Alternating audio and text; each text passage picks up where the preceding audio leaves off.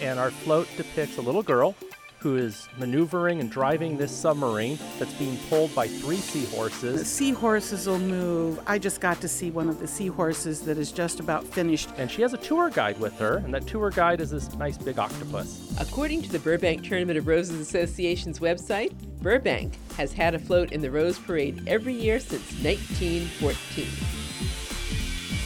With their 2013 Rose Parade float, the Burbank Tournament of Roses Association is venturing into new territory.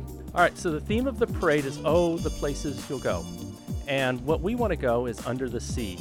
The name of their 2013 Rose float is Deep Sea Adventures. We've wanted to do an underwater float for a very long time, and the themes never really brought us to that when our design contest is run. What about this specific design jumped out at you like, yes, this is the one? I found that it matched the theme of the parade poster for the City of Pasadena, Tournament of Roses, and it could be very bright and colorful, and a lot of different textures and colors can be put on this float. So our design contest is a 2-part design contest. We have our board of directors of the association who reviewed all 71 drawings, and they took all those drawings and we reviewed them and voted until we got down to about 6 finalists. Then we presented those finalists to our paid membership, and they came through in a special meeting and they ranked them until they picked this one as their number one choice. And this is the one that they, as the members, picked as the float they want to represent Burbank. Now, to clear up a common misconception, the Burbank Tournament of Roses Association is not the City of Burbank. The website for the Burbank Tournament of Roses Association describes them as an all-volunteer, nonprofit organization which creates the City of Burbank's float annually for entry in the Rose Parade. How did you first get involved with Burbank Tournament of Roses? Well, I moved up here from Orange County, and I was temping at the Walt Disney Company, where I now work, and I saw a little ad in their newsreel. That's their newspaper. And let me tell you, it said, Burbank Tournament of Roses, if you want to work on a float, come on down. So I called and I said, I don't work for Disney. And they said, that's okay, come on down. I saw an article in the paper 11 years ago that talked about Burbank building this float, and I said, gee, that sounds like fun. I came down here. I helped screen a lobster, and it's all gone from there. I've worked my way up to larger and larger animals every year. I was here one night, and I was hooked. That's all it took. And this will be my 21st float that I'll be helping to decorate. As a young girl, I was brought down by a friend of mine and instantly hooked, and I've been here pretty much ever since, and my boys come down and help as well. The City of Burbank entered its first float in the Rose Parade in 1914. And according to the Burbank Tournament of Roses Association's historical archives, that first float, called Goddess of Plenty, won a second-place silver cup and cost $100 to build. The year 2013 is going to be Burbank's 100th anniversary of entering floats in the Rose Parade. They would see a couple of changes in float builders. In 1941, the newly formed Junior Chamber of Commerce took over the task of building the Rose Parade float for the City of Burbank, but they would only keep that job for 5 years. 1946 saw the formation of the Burbank Tournament of Roses Association, which have now been constructing Burbank's Tournament of Roses Parade floats for 66 years. And with Deep Sea Adventures for 2013, they continue to have a good time creating the magic. The animation. We have 2 seahorses. They're going to be going up and down. Our submarine will be fully animated. It will have a blinking eyeball periscope at the top. We do bring in different materials and test them, and I lay them out without people knowing what they are and say, okay, which one looks more like sand? What if we mix these two together, or different consistency? So much of the float is, well, floating this year. There's this big truss that's supporting the seahorses that sticks out, and we had to go back a couple of times and reinforce that so that it wouldn't bounce so much, for example. John Reeves is Burbank Tournament of Roses Association's head of construction. I oversee all of the welders, all of the carvers, the people working on signs and screening and all that sort of thing.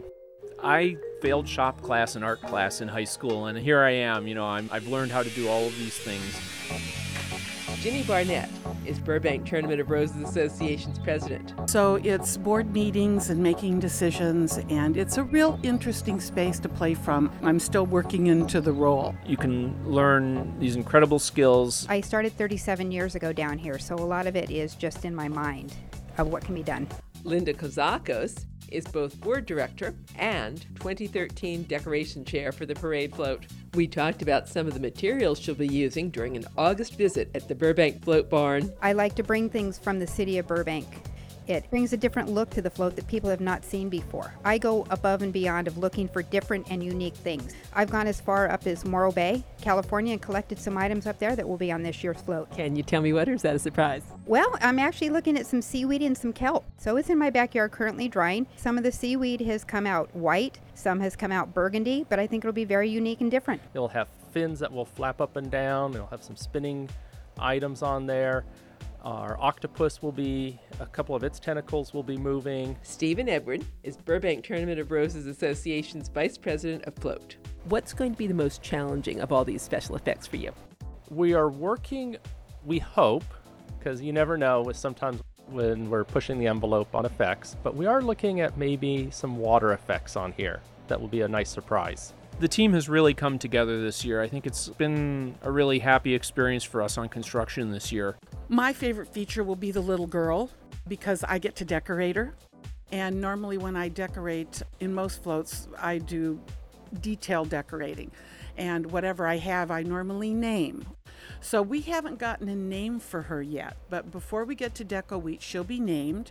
And then we will give her a backstory about how she got to be on this submarine, being towed around by seahorses and having a tour guide of a very beautiful lavender octopus.